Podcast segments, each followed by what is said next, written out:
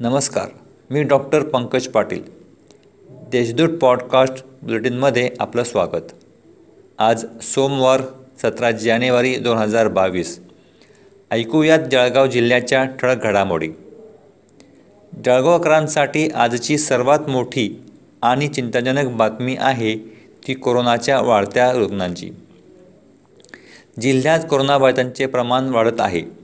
रविवारी दिवसभरात कोरोनाचे तीनशे चोपन्न नवे बाधित रुग्ण आढळून आल्याने जिल्हा प्रशासनाची चिंता चांगलीच वाढली आहे.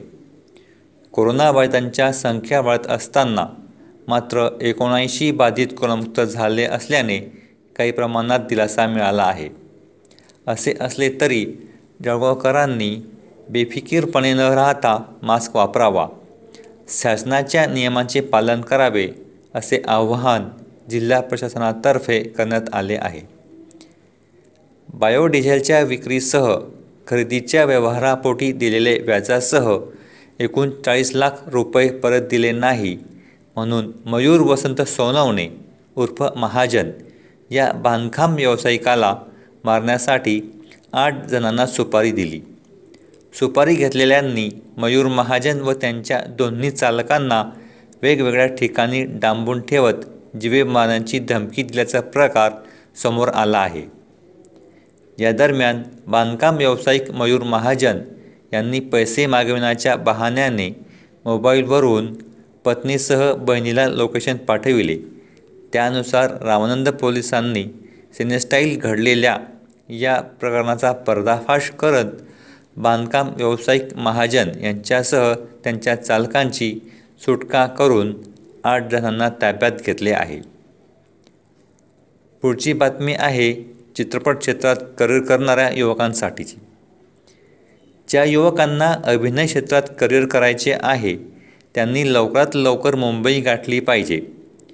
कारण मुंबई हीच फिल्म इंडस्ट्रीची मुख्य बाजारपेठ असल्याचे प्रतिपादन सिने अभिनेते योगेश सोमन यांनी देवगिरी फिल्म फेस्टिवलच्या समारोपाप्रसंगी पत्रकारांशी संवाद साधताना व्यक्त केले.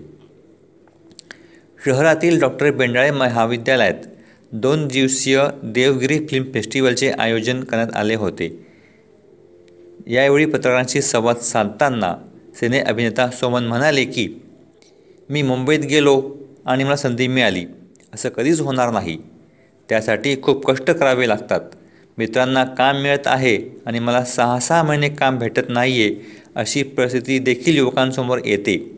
अशा वेळेस युवकांनी खचून न जाता व व्यसनाच्या आहारी न जाता जास्तीत जास्त संयम ठेवावा कारण येणारी संधी हुकणार नाही याची काळजी घेत काम करणे अत्यंत गरजेचे असल्याचे अभिनेता सोमन यावेळी म्हणाले. पुरस्कार नैतिक ओझे असतात. परिणामी भविष्यात गुणवत्ता उत्तरोत्तर वाढलीच पाहिजे असे मत निवृत्त माध्यमिक शिक्षण शिक्षणाधिकारी निळकंठ गायकवाड यांनी केले.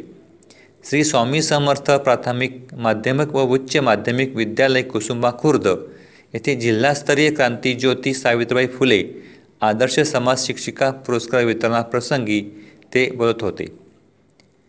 जिल्हा कारागृहातील अधिकारी आणि कर्मचाऱ्यांच्या मारहाणीत चिन्या उर्फ रवींद्र जगताप याचा अकरा सप्टेंबर दोन हजार वीस रोजी मृत्यू झाला आहे.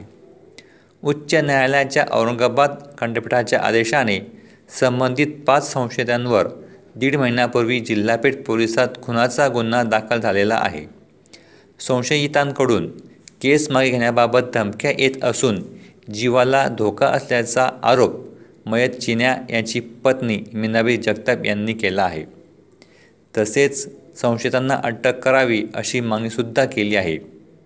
दरम्यान मीनाबाई यांना रिपाई आठवले गटाने पाठिंबा दर्शवला असून संशयितांना अटक न झाल्यास रस्त्यावर उतरून आंदोलनाचा इशारा दिला आहे.